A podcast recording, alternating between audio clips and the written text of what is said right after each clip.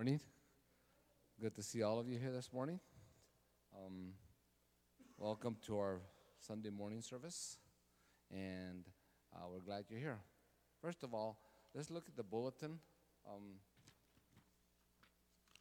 and basically, we have all our announcements there for our ongoing ministries. The women's ministry, as a matter of fact, there is a flyer out in the back in the back for you women to, to take with you so that you can know what time the ministries meet for the women. And so uh, we, we, we would um, ask you to take one, and if you'd like to participate or you need more information, you talk to Becky Holmes. Who? Oh, it's up on the screen? Okay, well, then I don't have to say anything about it then, right? No. Anyway, uh, that's about the women's ministry going on there, and then also the Awana clubs and also the Sunday night youth group. So the, there's more information there. And if you need more information about the Sunday night, you can talk to Jacob on that. Um, anyway, as we continue this morning, um, I'd like for you to open your Bibles to Jude. And I'll read Jude verses 8 through 11 this morning in preparation for our pastor's, uh, pastor's message.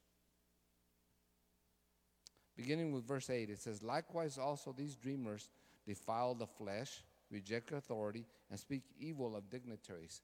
Yet Michael the archangel, in contending with the devil when he disputed about the body of Moses, did not bring against him a reviling accusation, but said, The Lord rebuke you. But these speak evil of whatever they do not know, and whatever they know naturally, like beasts, in these things they corrupt themselves. Woe to them, for they have gone in the way of Cain, have run greedily in the air of Balaam for profit and perished in the rebellion of Korah. Let us pray. Our Father, this morning, we're thankful for your grace that allows us even to be here. Father, we thank you for the Lord Jesus Christ, in whom we have life, in whom, Father, we trust, and we, Father, we have hope in. It is through him, Father, that we realize how much it cost you to show your love for us when he shed his blood on the cross. And when he hung on that cross and he said, It is finished. The work was done, Lord, and we thank you for that. That the, those that believe can come to the Lord Jesus Christ. And this morning, Father, we have an opportunity to participate in the Lord's Supper, those that know the Lord Jesus Christ and so we can be in communion with Him as well, Father. Thank you so much for all that you do for us, Lord, and we think of those that are not with us for whatever reasons, Lord, especially those that are ailing, for we know, Father, that there's a lot of things going on around that we, we need your healing, Father, and we thank you for that healing already for them that one we'll see them back here soon. And we do lift up Danny, Father, as he has um, had an accident with his hand, and we just know, Father, that again, healing comes through you, and we, we know, Lord, Father, that uh, you can give them strength and, and restore it back to health. Thank you so much, Lord, for your goodness, for your love, and for, Father, allowing us to be here and to hear your message this morning, Father. It is through the message, Father, that we can gain uh, knowledge and, and, knowledge we can apply in our lives, Father. And I, we thank you for that. And so, Lord, just be with those that are here this morning, Father, that we may have ears and hearts for the Lord Jesus Christ as Pastor brings the message to us. Thank you so much in Christ's name. Amen. Morning, would you stand with us for a time of worship?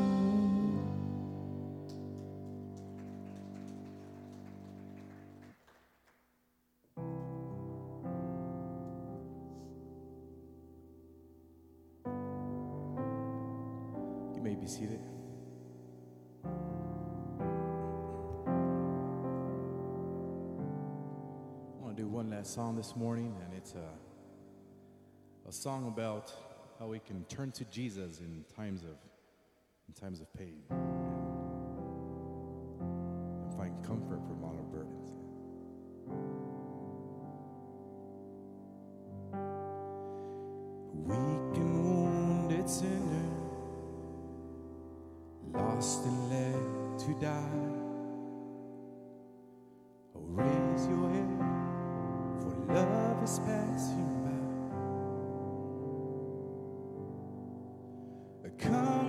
Jesus. Come to Jesus. Come to Jesus and live.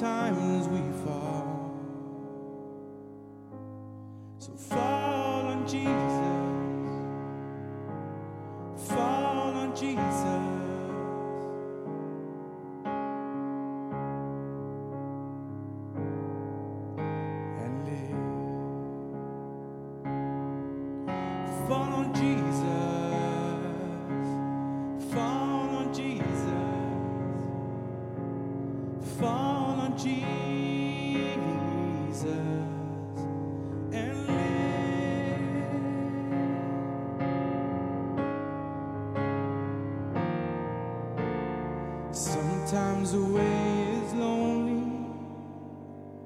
and steep and filled with pain. So if your is dark and pours a rain.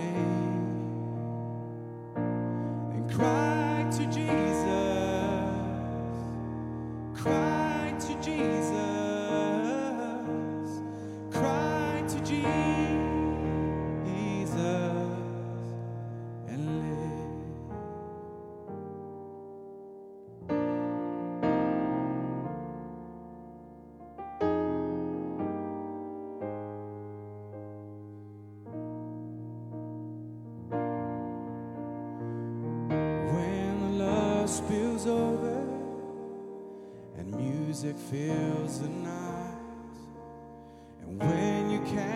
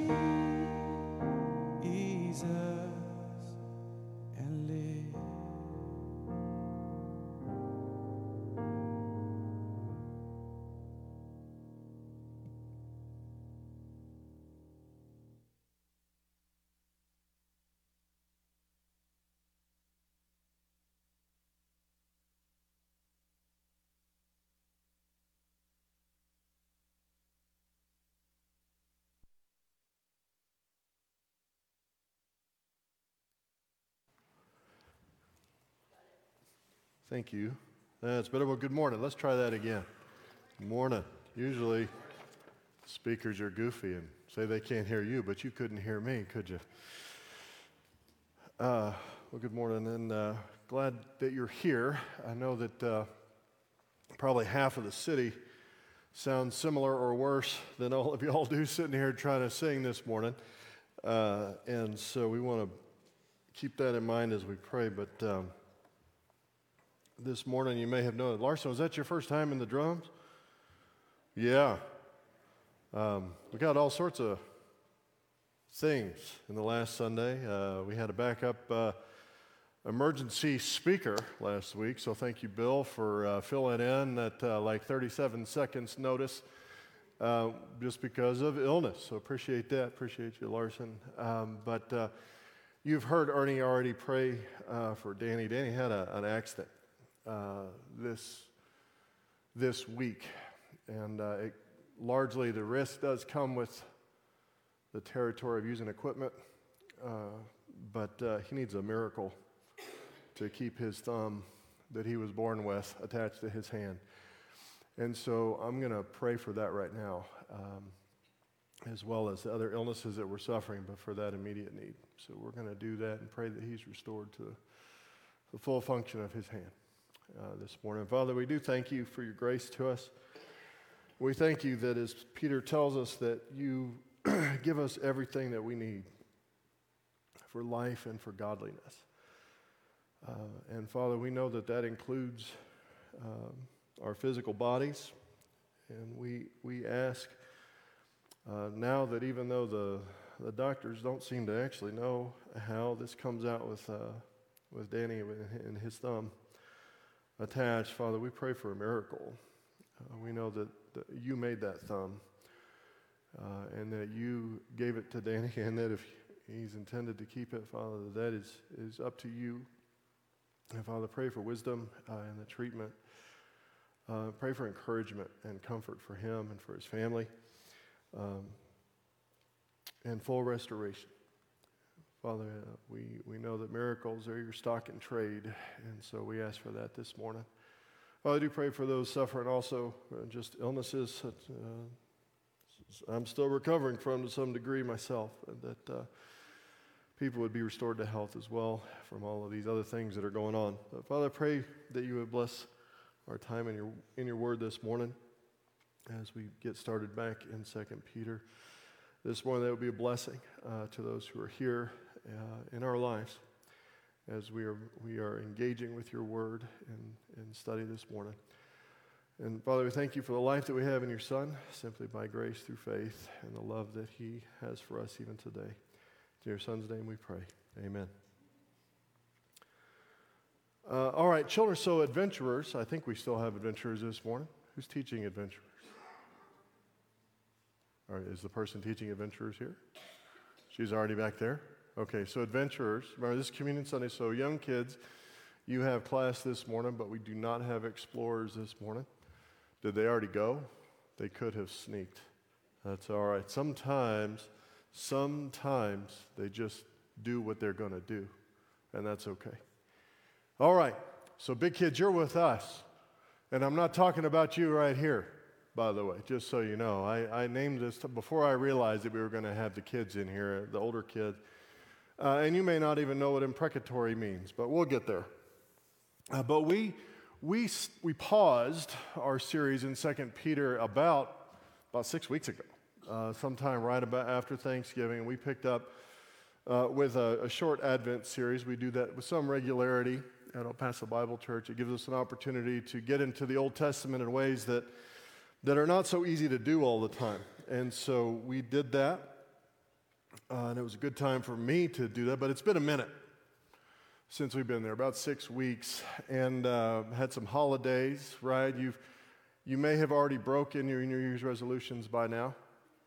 Yes? See, that's why you should do what your pastor does and don't make them. Uh, but, um, you know, without trying real hard on our trip, I was, I was sick as a dog, like all but one day of our trip this last weekend. So I didn't make a resolution to lose any weight, but I lost it anyway. Not in a good way. Um, but you've had a lot. You've slept since then, you've had holidays, you've been traveling. So we want to review that, uh, some of the material in 2 Peter. Uh, 2 Peter is not a, a um, uh, often a well understood book. What is it about and what is it talking about? The sentences are long. In fact, we stopped uh, kind of in the middle of a very long sentence, which you kind of have to do with some of these in the New Testament. Uh, but I hope you'll remember some of this, right? That uh, Peter is writing to a different audience than he wrote to in 1 Peter. In 1 Peter, remember that he had a very clear geographic designation for his audience. He had different churches, local churches specifically in mind when he spoke to them. But Second Peter is a little different. He, he talks to people more generally. He said that for this book and the topics herein, this is going to be written to those who have a like faith such as ours. In other words, the apostolic group. And so they, they have received the knowledge, the doctrine that they've been given is the same that the apostles have been given. So he's saying this is for all of us. So he's giving us the footing here uh, that this is material that the apostles understood and applied, and it's material that we need to understand and apply uh, because we have received a like faith such as theirs, right? And so he wants them uh, to grow in grace, right? He wants them to grow in grace. Now, grace is something that is uh, used in different ways, right, in Scripture. Uh, Often we say that it is unmerited favor. Uh, that is certainly true when it comes to, uh, to God's grace and justification, God's grace and salvation. Uh, but often that causes problems for people when Scripture uses phrases like grow in grace. Well, how am I supposed to grow in unmerited favor? Well, it really just means favor, right? And so when we say as a believer, you're supposed to grow in grace, that means that you're supposed to grow in maturity in the things that God wants you to do. Understanding who you are and the gifts that He's given, everything for life and godliness, what does He want you to do? So you're growing in your identity that you've received by grace and the gifts that you've received by grace. Everything that's been given for life and godliness. And that's a legitimate way that Scripture talks about that. Uh, so remember that He has given us those things. So you have to tell yourself that. You have to tell yourself that. You need to remind yourself of that because you are not going to wake up on a Monday morning and going, you know what, er, at least not every Monday or Tuesday or any other day of the week, and go, you know what, today I got it all. I have it all down. I've got everything I need to live this life. Yeah? I'm not being pessimistic, am I? I mean, I might be pessimistic sometimes. We talked about that already. I sound pessimistic for the first five minutes of some conversations because the first thing I demand is to know exactly where we really are.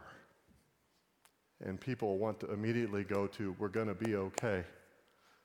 And I want to know exactly how bad things are, and then, yes, we'll be okay.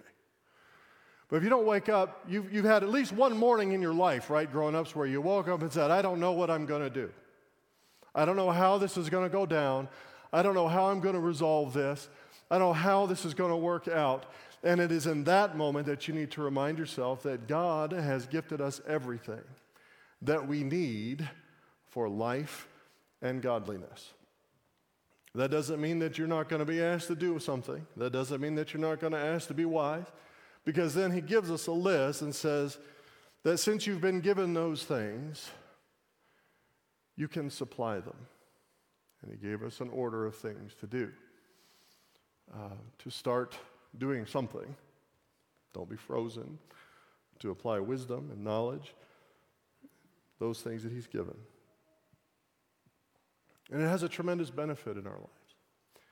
Not just getting us out of a sticky situation, which it probably would do a lot of cases, um, a lot of times. But it has something else for us. And Peter says that by doing this, you become partakers in the, in the divine substance. You become, experientially at least, you're not becoming a God like some cults teach, but you are participating in a meaningful partnership way into what God is doing in the world when you do this in that process, participants in what God is doing. And that has its own tremendous benefit. He says if you do that and you increase in those characteristics, then you won't be useless. Nobody cheered. I'm very happy that God has provided me an opportunity in this life to not be useless. Men, isn't that one of your greatest fears in life? I don't know about you women. But we wake up most days and going, man, the worst feeling in the world is feeling useless. And God has provided an opportunity that we don't have to feel that way ever. I know men struggle with this. You, don't, you won't be useless if you do that. It doesn't matter how many buildings you build or how many nations you conquer or how much money you make. No, that's not in the list being a partner with God's divine work and person by continually supplying the things He's given for life and godliness, supplying those in our lives faithfully, faithfully. He says, You're not useless. The world may look at you and think you haven't achieved anything.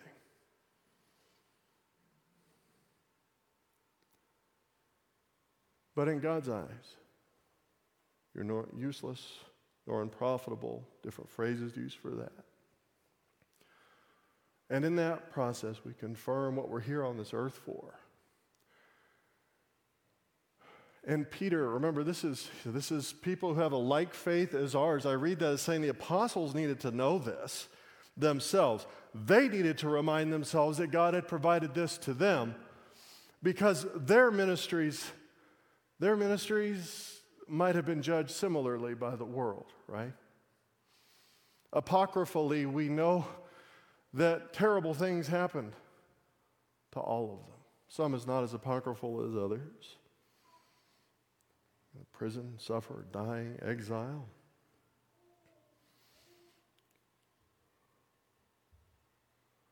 In our culture, I think sometimes it's, you know, we have a, even a harder time. Because who are the most important people? Like if you're under, should I be charitable, under 30, who are the most important people in your life?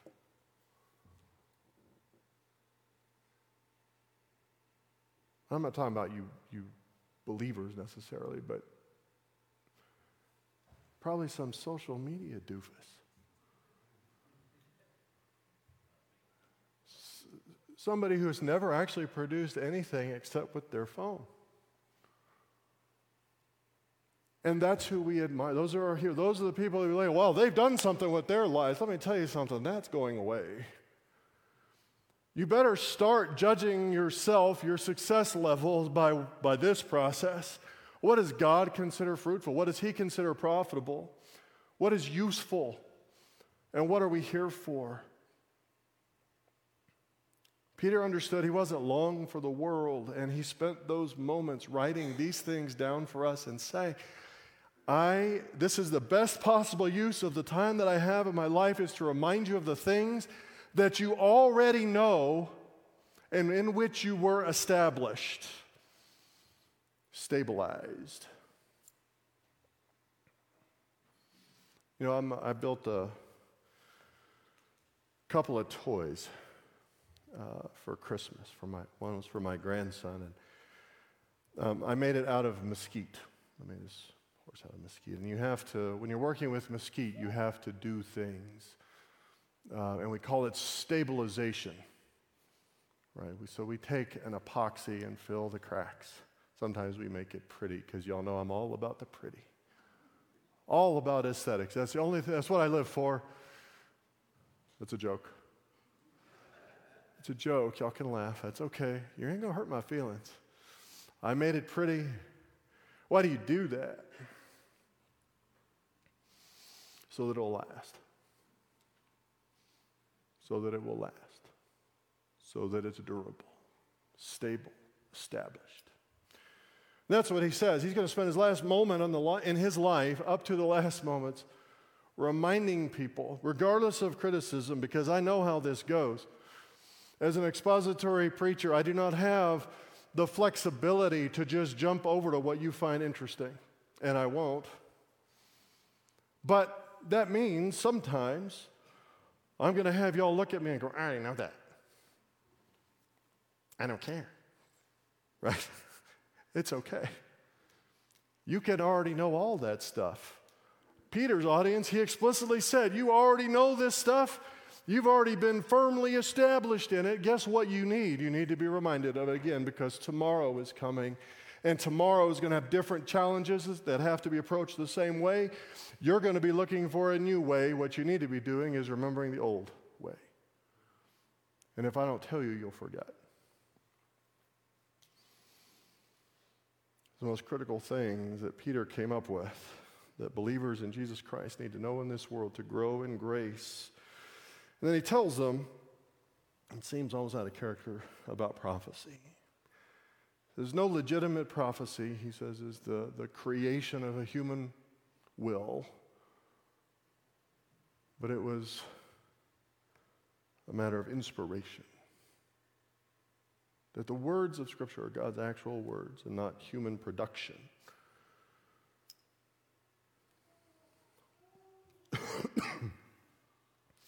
He does that so that we can know the difference.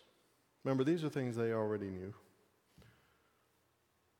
had been established, but needed to hear again. And he tells them the nature of true prophecy, scriptural prophecy, is that uh, human will had nothing to do with it, but men moved by the Holy Spirit spoke from God. And there's a chapter break there, which is kind of not my favorite chapter break. So you need to know that. You need to know what true prophecy is because false prophets and false teachers will arise from among you. We can understand the difference between the inspired, true Word of God and the false prophecy and the false teaching that was inevitable. See, we have a habit, we have a bad habit. As believers, you know, you're told all the time, well, the church has got to get more externally focused. That's exactly how it sounds when they say it to me. I'm sorry, I can't say it any other way. The church has got to get more externally focused. You got to get, you got to look outside. Well, let me tell you what happens when I, when I see a local church that is focused outside all the time. Two things happen. Stressed the heck out all the time. Thinking that they're going to find some solution. They're responsible for some solution for some mess that God told them was going to happen and that He's going to resolve in the kingdom and not before. And two, they get caught absolutely unawares and off guard by false teachers that arise in their midst. So that is that just that's the problem with that whole philosophy. Of, we have a problem. We look, we're trying to anticipate attacks from outside. I have never been in a church that was taken down by attacks from outside. Never.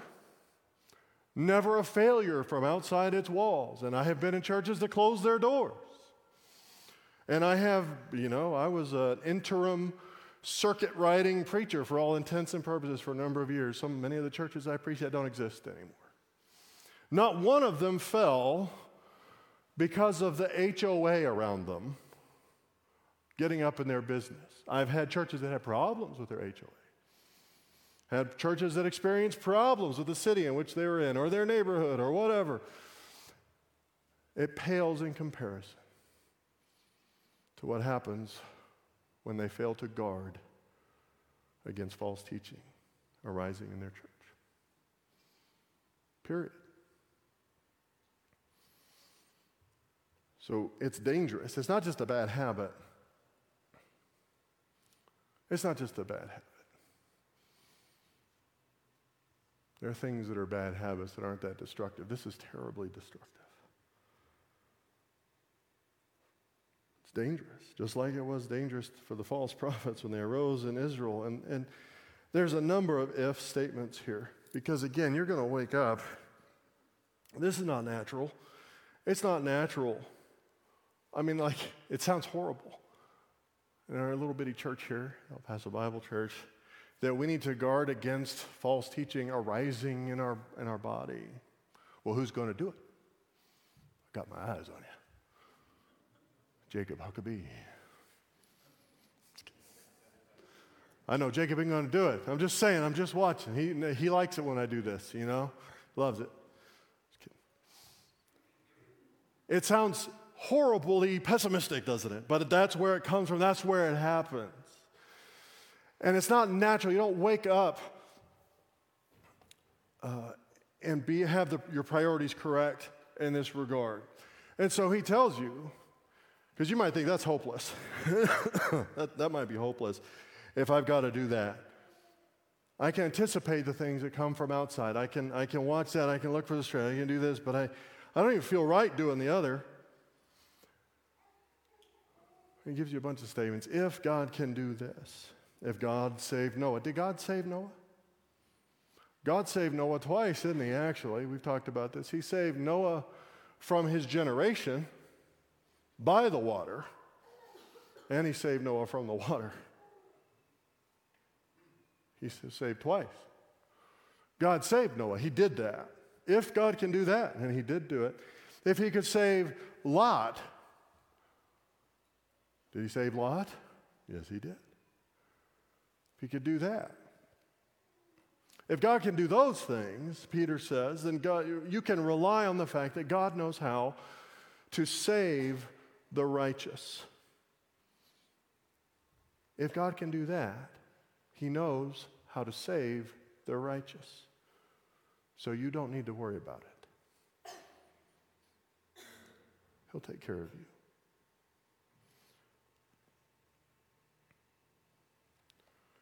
and he knows how to judge the unrighteous. We're actually, like I said, in the middle of a long sentence here. So we're going to pick up in chapter 10. The Lord knows how to, 9 was, the Lord knows how to rescue the godly from testing and to keep the unrighteous under punishment for the day of judgment. And especially, especially to those who indulge the flesh in its corrupt desires and despise authority.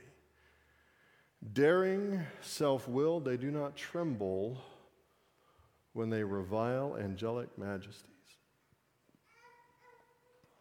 It's a description, right? There, are, there are categories uh, of destructiveness among false teachers, among sins, I would say also. Uh, you'll hear some people say something silly like there are no sins that are worse than others. There are no sins that render you any less imperfect than others. There are sins that will kill you faster, destroy your family faster, destroy your church faster, kill you faster. There are worse sins than others, and God identifies that. And among false teachers, he says that the, the, the ones of special note, right? I, I, point this out to my homeschool kids uh, in my adult Sunday school class. They, because they're homeschoolers, they don't, they don't know where to sit in the classroom to avoid the gaze. Did you know that? Some, maybe, maybe, maybe even the public school kids haven't figured it out.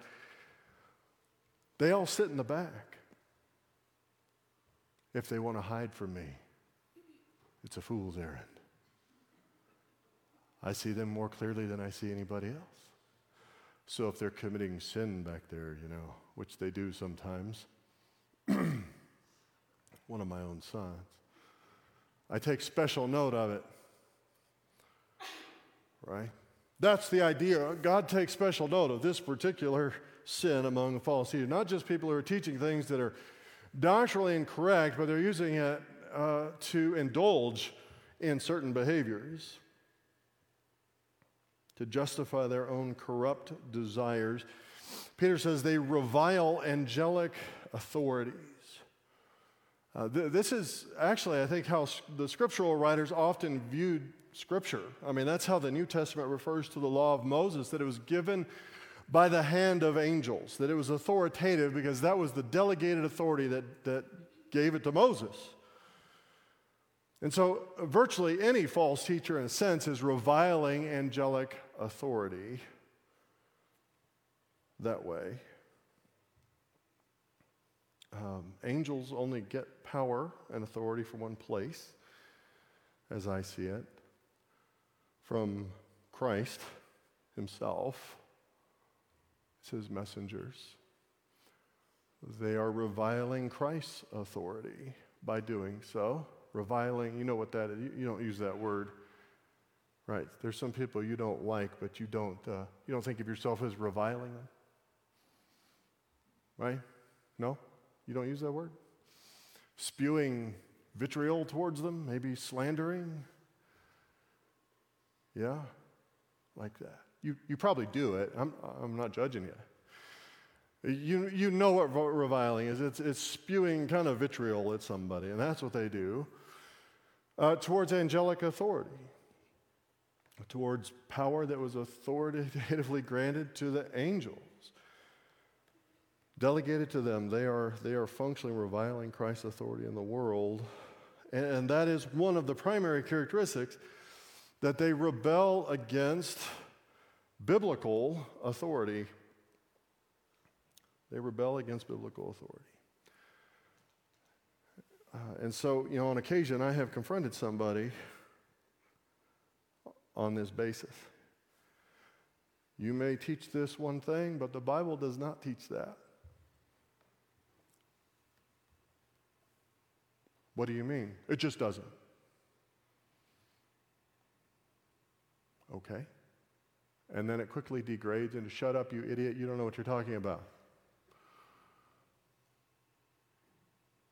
You revile the authority of Scripture. And some pretty well known people have done this to me. They revile authority. They rebel against it. They scoff at it. They are, the nice way of putting it, they have an unteachable spirit. They're incorrigible, is what we used to call it, uncorrectable.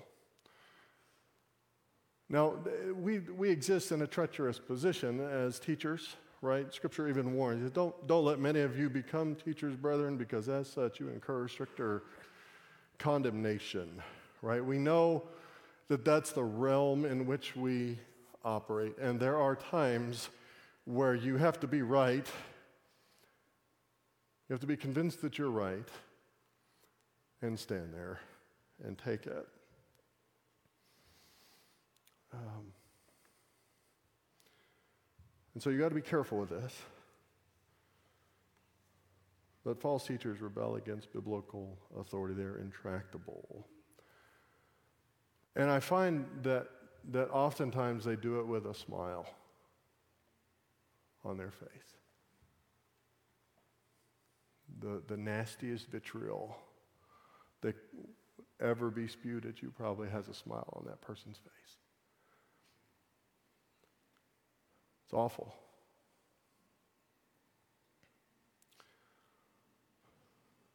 Angels don't do that even. Verse 11 tells me that. Whereas angels, angels who are greater in might and power, do not bring a reviling judgment against them before the Lord. Are any of their reviling judgments warranted against angelic majesties? No. Angels only get their authority from one place, they get it from Jesus Christ. None of the reviling judgments against them are warranted, but even they do not reciprocate. They don't.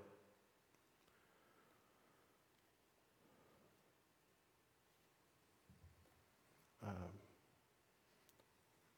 we have a saying, what is it? Fools rush in where angels dare to tread. I think it comes from this kind of a verse. It's true. Uh, angels don't even dare to step in the middle of this. But these, verse 12, like unreasoning animals, note the simile they are like unreasoning animals. They are, they are responsible, responsible for behaving this way. They are like unreasoning animals, born as creatures of instinct to be captured and killed, reviling where they have no knowledge. Will in the destruction of those creatures also be destroyed. Um, they can't, they don't act rationally in regards to biblical authority. They rebel and revile, but they are irrational in the way that they operate, in their hatred and reviling, like unreasoning animals. Natural animals, what they would call it. Paul uses something similar when he, he says, the natural man this character, the unregenerate, versus the sarkikos man who is regenerate but doesn't avail themselves of the blessings of it, and then the pneumatikos man. Says that these false teachers aren't even acting in a fleshly way, they're acting in the physikos way, the natural way, simply on instinct, not on rational thought. They have no reason to do what they're doing. And they'll be brought to ruin and destroyed.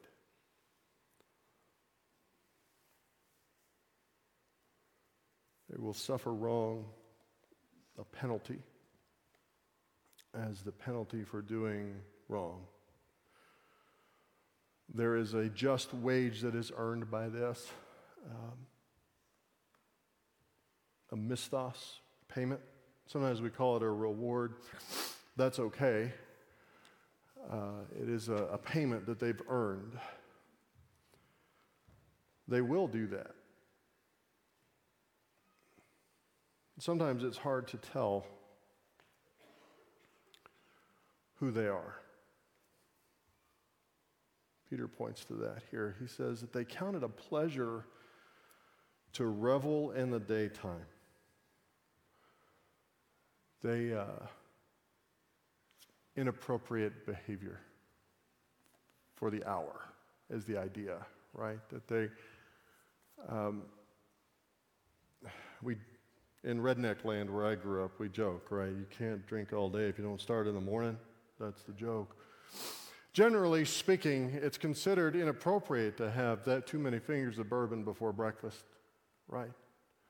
That's the idea. That'll ruin your day if you're planning on doing anything productive. I like bourbon. It's okay, but not before the breakfast tacos. Is that okay? I mean, like, y'all understand, I'm not being judgmental, I'm being legalistic about it, but there's an hour that is appropriate. And you know, these people revel in inappropriate hours. They are doing things that are irrational. They're seeking their own destruction. They will receive a just wage for it. they're hard to tell. It's hard to tell who they are sometimes, and here's why. They are stains and blemishes, reveling in their deceptions as they carouse with you. They party with you. Why is it hard to tell who they are sometimes? Oftentimes, everybody in the church is doing the same things with them. They're not treating the hour or the time appropriately either. their stains and blemishes. They are inappropriately dressed for a celebration among God's people.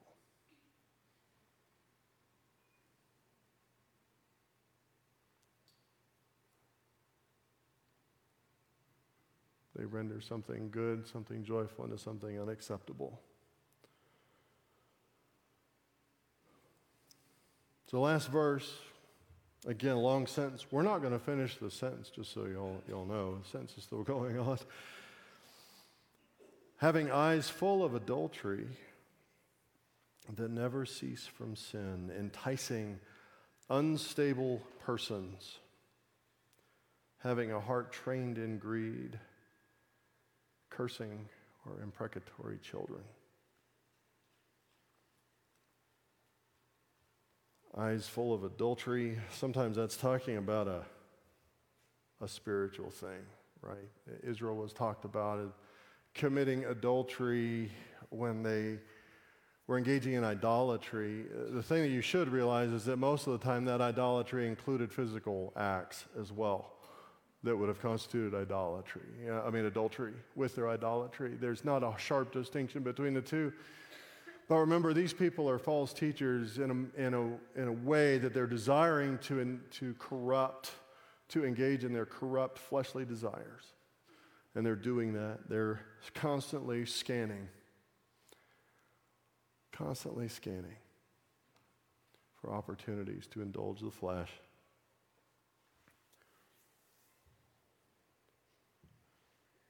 Instead of uh, praying without ceasing, they're looking for prey without ceasing. Is that okay? Can you remember that? Is that? I'm supposed to put all this stuff on a bumper sticker. I can't always do it, right? They're predatory. And they prey on unstable people. That, see, that word is not a common word, unstable.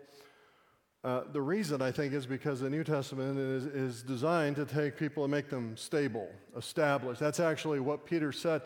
I, I'm going to remind you of these things that you already know and in which you were established, in which you were stabilized. The things on which you stand and from which are immovable and don't change in your life. Uh, but he says these false teachers avail themselves with adulterous eyes that never cease from looking for an opportunity to sin and they entice unstable people. Uh, So we, again, that only shows up once or twice. I think it's in Jude once and here once, the actual un, word unstable. But throughout the New Testament, so that you are established, firmly stabilized. Your feet are set firmly here. And it's those who, who submit to biblical doctrine, to scriptural teaching, to authority in the local church, people who acknowledge Christ's authority in the church, who welcome encouragement and exhortation from other believers. Everybody wants the encouragement. Nobody lines up. If you have two lines, one says encouragement, one says exhortation. The exhortation line is going to be bored to death. Nobody wants exhortation, but if you want to be stable, if you want to be firmly planted, established in your life so that you're not enticed by false teaching, you know, you need to stand in the exhortation line just as regularly as the encouragement line. Because they entice people who are vacillating, are unstable. And I, by the numbers, I'd say I'm, a vast majority of believers that I know are unstable. Now, y'all understand, I've, known, I've been a believer since I was in single digits. I've been in church my whole life. I grew up where you were, th- it was a three to thrive environment, right? You went to church three times a week, and if you were a real Christian, you went one more time. I know, I, got, I know believers coming out my ears. I know a lot of believers, and I would say that most of them, however, don't, don't do the things that Scripture says are necessary to be stable. And they are susceptible then to being enticed by false teachers. And they are enticed. And people ask me, so why do people, why do people flock to f- flaky churches? Why do people flock there? Because they're enticed. They are enticed there.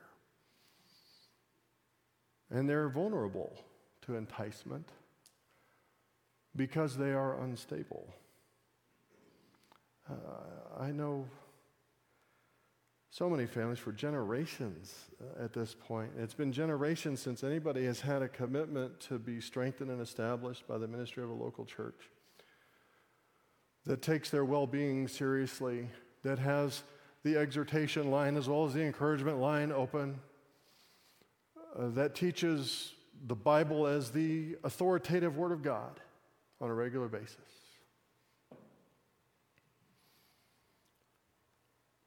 Faithfully and regularly. And, and someone like that in this life has very little advantage over an unbeliever. An unstable believer, someone that has not submitted to the to biblical authority in their lives ever. Not tremendous advantage. In eternity, yes, yes. But one of the criticisms that we get as expository preachers all the time is you don't tell me anything that I can use. You're not listening very well, if that's the case. If the Bible isn't doing that, then. anyway.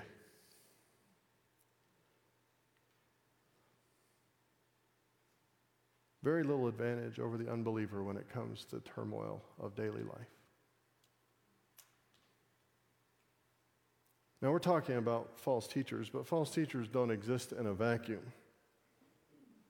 Uh, false teachers don't exist in a vacuum. They exist because they, have, they are successful at times in enticing unstable people to follow them. Uh, they.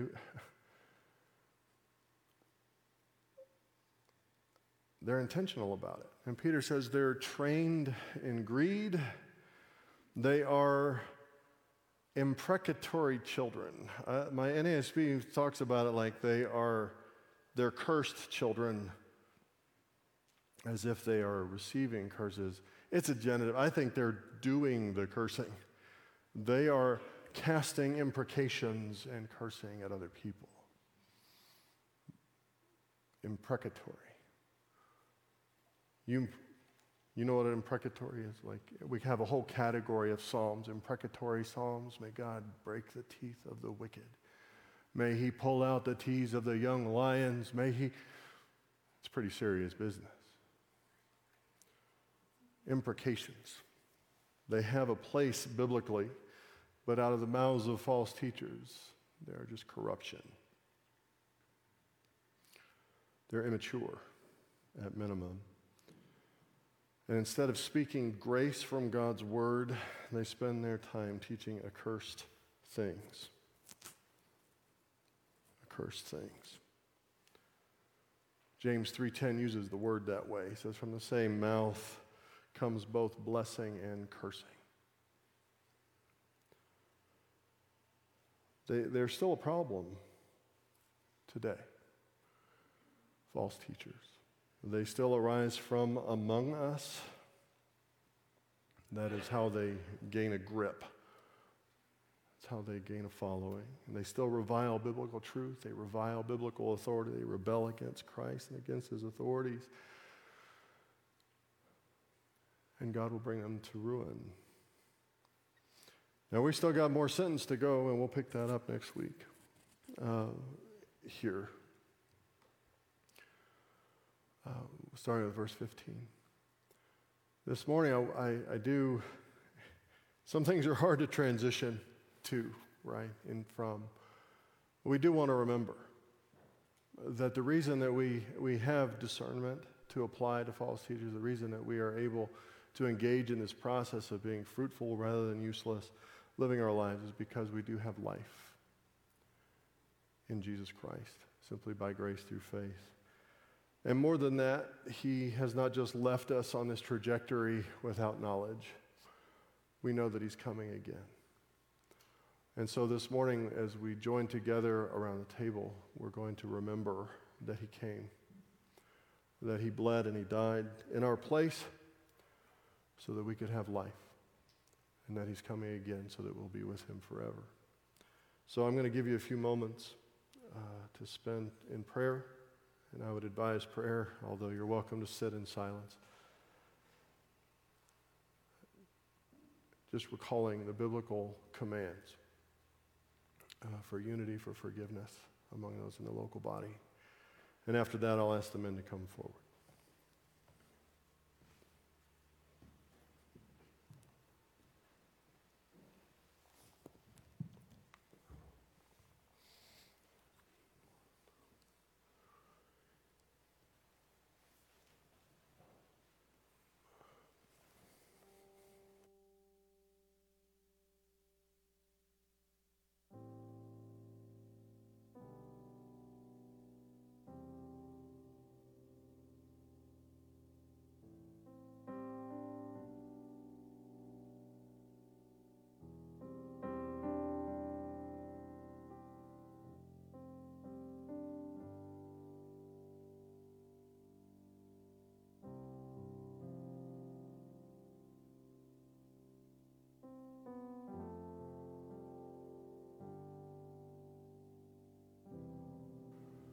Men, if you would come forward.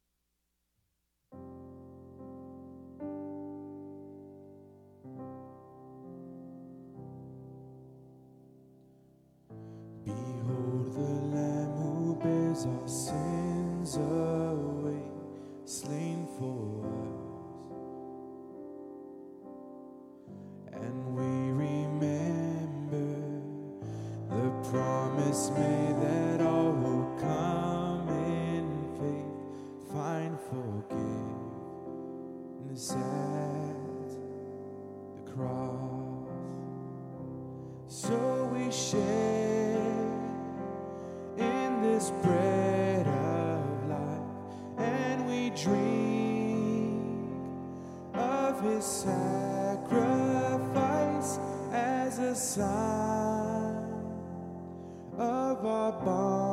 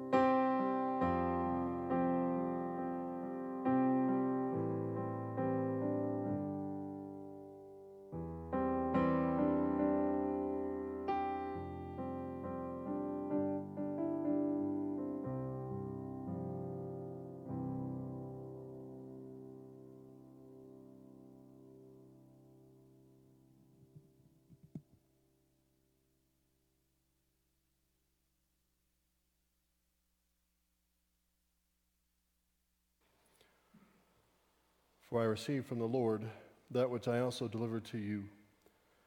That the Lord Jesus, in the night in which he was betrayed, took bread. And when he had given thanks, he broke it and said, This is my body, which is for you. Do this in remembrance of me.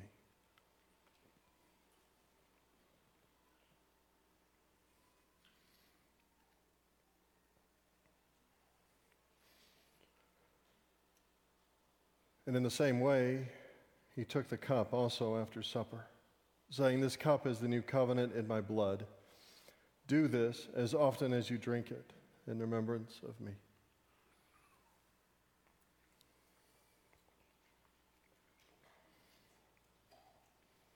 For as often as you eat this bread and drink the cup, you proclaim the Lord's death until he comes. Would you stand with me? We'll dismiss with the last verse of this song.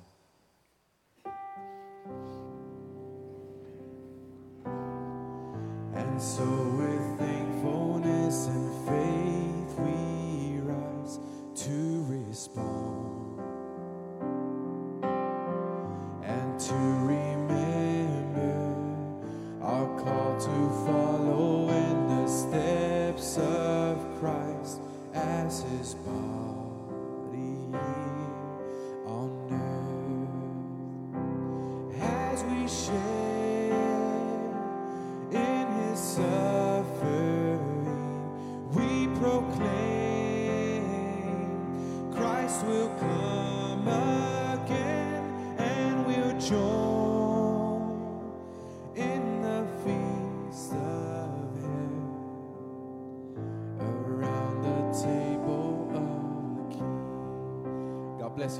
you next.